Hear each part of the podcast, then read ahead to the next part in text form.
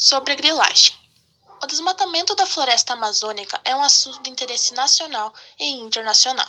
De acordo com os dados divulgados pelo sistema DETER do INPE, o acumulado de alerta de desmatamento em 2021 até 30 de julho foi de 8.712 km, o que representa a maior cifra da série que teve início em 2016. Em comparação a 2020, o recuo foi de apenas 5,4%, com o desmatamento fora de controle.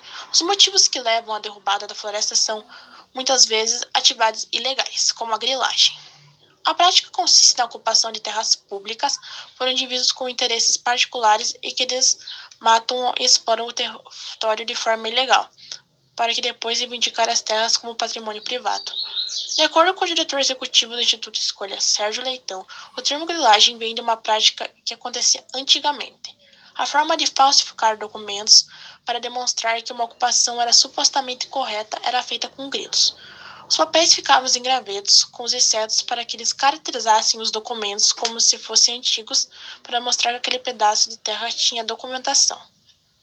Hoje em dia, com sistemas informatizados e imagem de satélite, a forma de reivindicar uma terra é com desmatamento e ocupação de território. Depois, os invasores buscam o reconhecimento com o governo para receber o título da terra. Segundo a pesquisadora associada do Instituto do Homem e Meio Ambiente da Amazônia, Brenda Brito, não existe um conceito na legislação sobre grilagem. Com base na literatura especializada no tema, grilagem é todo ato que visa obter posse ou propriedade da terra por meio ilícito. Normalmente, a forma mais conhecida é pela falsificação de títulos de terra que foram registrados em cartório. Outra forma é o desmatamento ilegal de terras públicas para assimilar uma ocupação e obter um título do governo ou lucrar com a venda da terra mesmo antes de obter um título, afirmou. Quando se pensa na Amazônia, propriedades que são particulares, como casas, fazendas e outros empreendimentos, e áreas protegidas, como terras indígenas e unidades de conservação. No entanto, cerca de 51 milhões de hectares de floresta, uma área equivalente a duas vezes o estado do Rio Grande do Sul ou do tamanho da Espanha, são as chamadas florestas públicas não destinadas.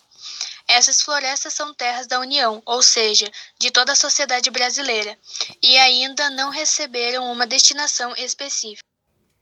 Por serem áreas mais vulneráveis, eles se tornaram alvos de invasores de terras que derrubam as árvores, vendem a madeira com valor comercial e ocupam o território pelo gado, plantam capim e passam a dizer que são donos daquela área. Ao mesmo tempo que há uma perspectiva atual sobre a grilagem, com o desmatamento que continua em alta a cada ano, a prática está associada com a regularização fundiária, que existe na legislação para legalizar as ocupações que ocorreram em terras públicas no passado. Durante muitos anos, o governo incentivou que as pessoas fossem para a Amazônia para ocupar e produzir nas terras, com a promessa de que ganhariam aqueles territórios. Em muitos casos, isso não aconteceu. No entanto, esses casos são de pessoas que estão nessas terras há 20 ou 30 anos, o que faz com que a situação seja muito diferente de criminosos que invadem terras públicas em 2021.